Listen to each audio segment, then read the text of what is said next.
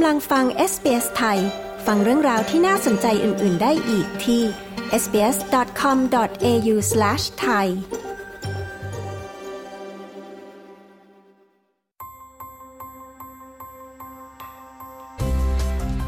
นี่คือพอดคาสต์ของ SBS Radio Settlement Guide เสนอข้อมูล ประเด็น และเรื่องราวเกี่ยวกับการอาศัยอยู่ในออสเตรเลีย โดย SBS ไทย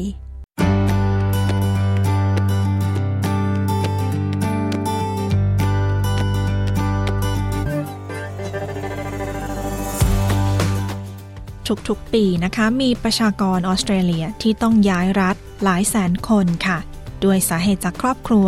การทำงาน การศึกษา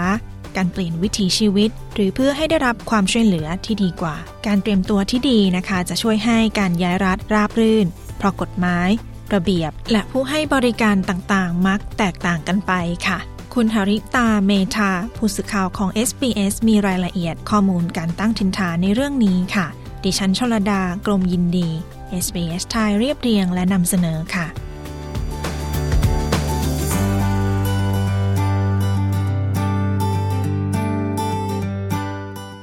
มีจำนวนคนย้ายรัฐเพิ่มมากขึ้นนะคะ และสำนักงานสถิติแห่งออสเตรเลีย ระบุว่าผู้อพยพมีแนวโน้มที่จะย้ายรัฐมากกว่าผู้ที่เกิดในออสเตรเลียค่ะ การย้ายถิ่นฐานมาอยู่ต่างประเทศนะคะ นับเป็นการปรับตัวครั้งใหญ่ และการย้ายรัฐ เท่ากับการย้ายถิ่นฐานสองครั้ง Australia is a federal nation, so all of the states have different systems, services and laws. So many of the things that ออสเตรเลียเป็นประเทศที่มีระบบสหพันธรัฐ แต่ละรัฐมีระบบบริการและกฎหมายที่แตกต่างกัน ดังนั้นเมื่อผู้อพยพต้องย้ายรัฐ พวกเขาอาจต้องจัดการทุกอย่างถึงสองครั้ง คุณลอรีโนเวล ผู้จัดการฝ่ายประชาสัมพันธ์ของ AMS ออสเตรเลียกล่าว รายการที่คุณควรเตรียมในการย้ายรัฐ ได้แก่การอัปเดตที่อยู่ใหม่กับหน่วยงานของรัฐ ธนาคาร บริการขนส่งมวลชน หรือผู้ให้บริการต่างๆ ส่วนใหญ่นะคะสามารถทำได้แบบออนไลน์ค่ะ Firstly and probably most obviously there's the change of address. People need to change their addresses and, and not just for their friends but maybe you know สิ่งแรกและสิ่งสำคัญคือการเปลี่ยนที่อยู่ คุณควรอัปเดตที่อยู่ใหม่กับธนาคาร หรือ Centrelink หากคุณรับเงินสวัสดิการ หากคุณถือวีซ่า ควรแจ้งที่อยู่ใหม่กับ Immigration แจ้งที่อยู่ใหม่กับ Medicare การแจ้งที่อยู่สำหรับการส่งต่อจดหมายจากที่อยู่เก่าเป็นเรื่องที่ดี เพื่อที่คุณจะได้รับจดหมายต่างๆ ได้อยู่ คุณโนเวลกล่าว คุณปาลาวีทักกาย้ายมาอยู่ที่ซิดนีย์เมื่อเธอเดินทางมาจากอินเดีย และจากนั้นเธอย้ายไปเมลเบิร์นเพราะการทำงาน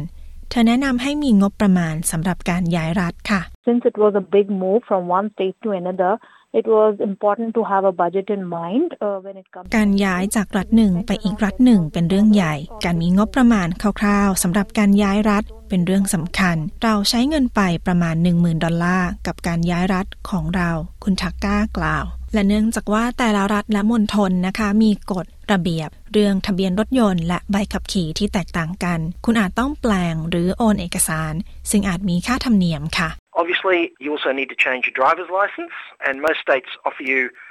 about three months to do that. And speaking of แน่นอนว่าคุณต้องเปลี่ยนใบขับขี่ด้วย และส่วนมากคุณมีเวลา 3 เดือนในการทำกฎจราจรก็ต่างกันในแต่ละรัฐ รัฐวิกตอเรียมีความพิเศษ เพราะมีรถแทรมบนถนน ขนส่งสาธารณะก็แตกต่างเช่นกัน การซื้อตั๋วก็ต่างกัน และบางที่มีบริการขนส่งสาธารณะที่ดีกว่ารัฐอื่น คุณทักก้าอธิบาย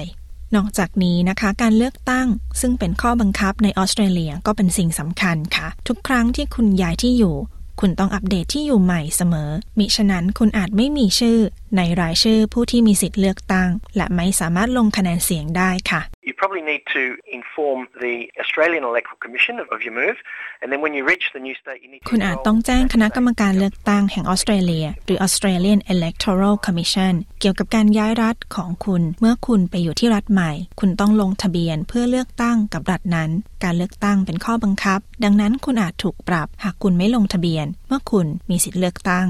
คุณโนเวลกล่าว และยังควรหาข้อมูลเรื่องการลงทะเบียนเรียน เพื่อทราบถึงภาคเรียน ใบรับรอง และวิชาต่างๆ ที่อาจแตกต่างกันด้วยค่ะ คุณกำลังฟัง SBS Thai You're listening to SBS Thai If if you have kids or even if an adult is involved in training or education, it's worth knowing about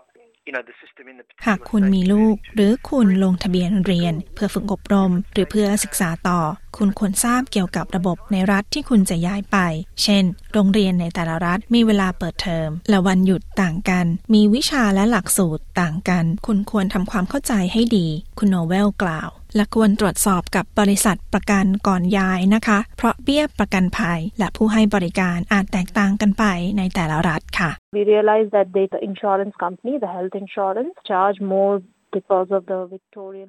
บริษัทประกันภัย และบริษัทประกันสุขภาพในรัฐวิกตอเรีย จะเรียกเบี้ยประกันเพิ่ม เนื่องจากกฎหมายและข้อบังคับของรัฐ คุณควรตรวจสอบกับผู้ให้บริการทั้งหมด ว่าสามารถให้บริการแบบเดียวกันกับที่คุณมีในต่างรัฐหรือไม่ เพราะบริการในแต่ละรัฐ และบริษัทที่ให้บริการนั้นก็ต่างกัน คุณทาก้าแนะนำ ผู้อพยพนะคะอาจเข้าร่วมกลุ่มชุมชนที่มีภูมิหลังทางวัฒนธรรมเดียวกัน เพื่อเชื่อมความสัมพันธ์ และสอบถามคำแนะนำที่เกี่ยวกับที่อยู่ใหม่ค่ะ คุณทาก้านะคะ พบว่าแพลตฟอร์มทางโซเชียลมีเดียมีประโยชน์ในการขอคำแนะนำ So basically I posted my query on Facebook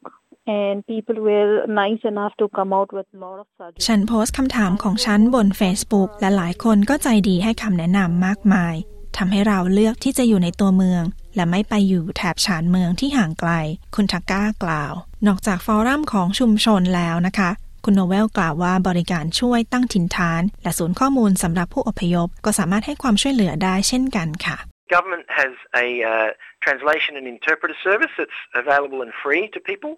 That's also accessible online and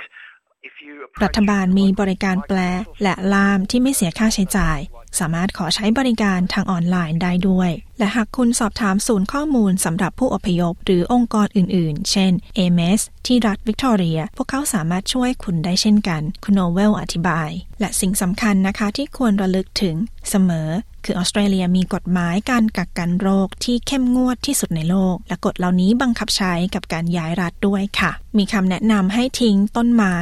ผลิตภัณฑ์จากสัตว์ และอุปกรณ์ทำสวนที่อาจถูกห้ามนำเข้าค่ะ ดูข้อมูลเพิ่มเติมได้ที่เว็บไซต์กักกันโรค ระหว่างรัฐ ของรัฐบาลออสเตรเลียที่ interstatequarantine.org.au ค่ะ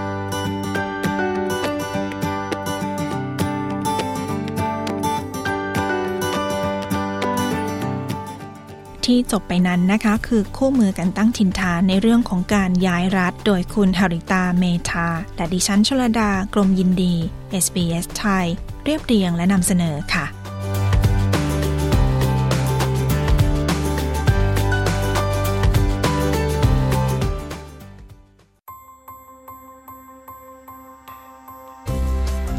ที่ผ่านไปเป็นพอดแคสต์ของ SBS Radio